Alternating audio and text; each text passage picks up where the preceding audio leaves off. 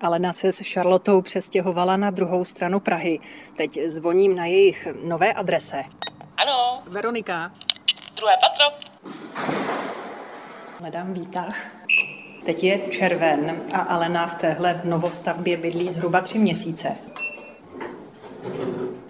Tak druhé patro. Dobrý den. Dobrý den. Ahoj, Šarlotko.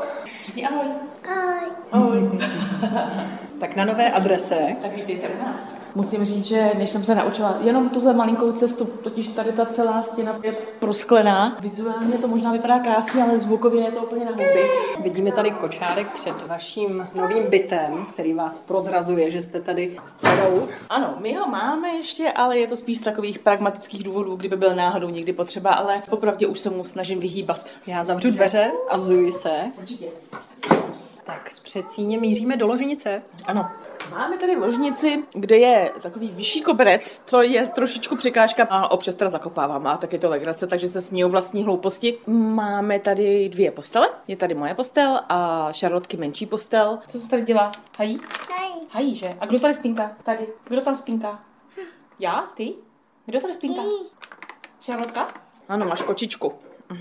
Šarlotka je teď u své postýlky. Tady spíš, Šarloto. Teď děláš hají? Máš tady panenku, máš tady polštář. pustat. Jo.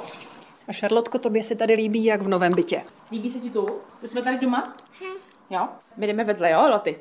Proč s náma? A kočičku tak necháme? Teď z vaší ložnice míříme do Loty pokojíčku. To je poprvé, co ona vlastně měla svůj pokojíček. Ona prostě má ten svůj prostor, který potřebuje. E, Mně to taky vyhovuje, protože z obýváku máme hernu už jenom částečně. a ona má tady ten svůj prostor, kde když chce být sama, tak se tady zavře. A já se nebojím. Já nemám strach jí tady nechávat, protože vím, že se nemá co stát. A když něco potřebuje, tak si mě prostě najde. Šarlotko, můžu se zeptat, kde máte koupelnu? Ukážete ti koupelnu? Co tady děláme? Huda. Voda tady je, že? A umýváme ručičky tady? Ne, Jo. A umíme si ručičky spolu? ne. Počkej, ty podřím kapesničky. Tak. A už teče vodička. Lotinko, a dáme mídlo? Tak. Tačí. Stačí? Dobře, tak to utřem do ručníku, pojď. Eh, Loty, ještě zhasni, prosím tě. Lotinko, zhasni. Tak, utíkáš zasnout? Krásně zasnuto. Tak, děkuji. To už máte zautomatizované. Ano, to je její úloha. eh, Vždycky, když jdeme spát, tak eh, tady zhasí nás sama.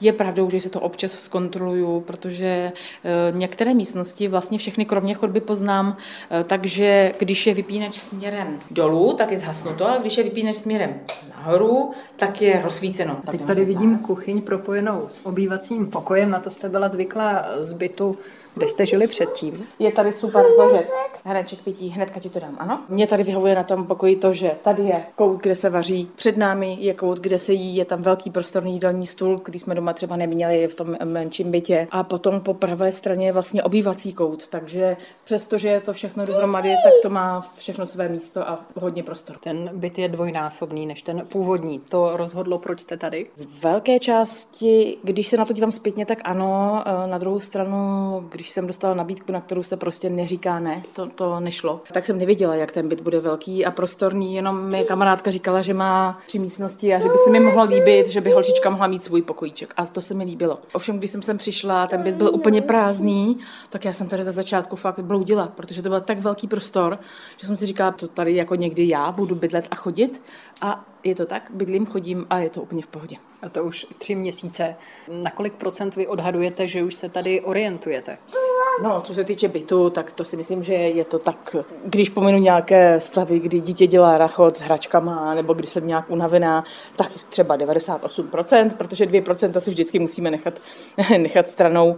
Eh, My nevědomí, to je teda můj názor. Takže tady v bytě je to, myslím si, mm, naprosto v pořádku a úplně jisté. Já se koukám na uh, nové skřínky v kuchyni. Vy jste se snažila si dát ty věci, nádobí, jídlo ze zvyku tam, kde jste je měla třeba dřív ve starém bytě. Nemohla jsem se zachovat stejný pořádek, protože ty skřínky a ty šuplíky jsou úplně jinak rozmístěné, jinak hluboké, takže ve své podstatě jsem postupovala podle nějaké empatie, kde věci, které jsem chtěla mít po ruce, jsou po ruce a věci, které méně používám, jsou schované tady třeba v koutku.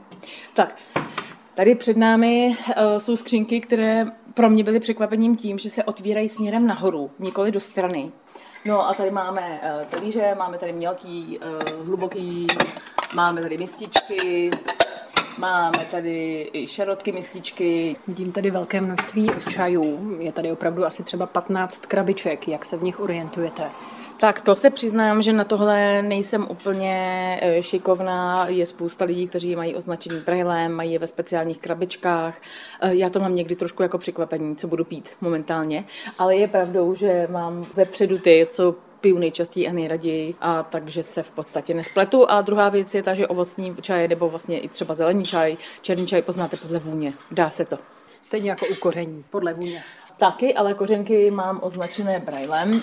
Mám takovou sadu malých 12 skleníček, které jsou opatřeny jak brailovým písmem, tak i tuškou, aby se případně mohl uvařit i někdo, kdo mi přijde udělat radost a uvaří mi oběd.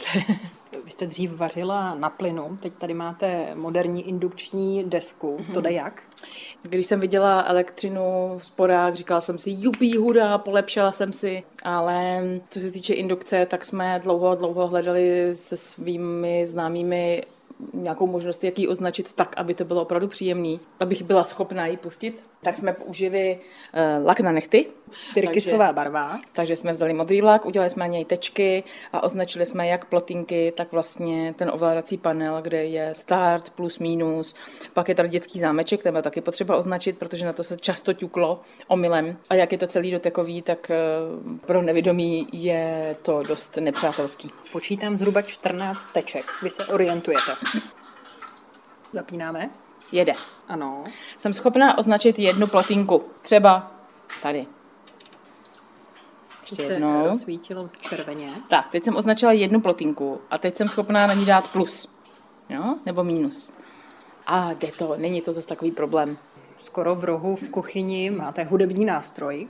A, Ano, je tady tak schovaný, protože je tady dost prostoru i mm, pro to pianino, které tady má svůj koutek a vlastně vůbec nepřekáží v kuchyni. Tak si něco zabrnkáme. Čarotko, co se zaspíváme?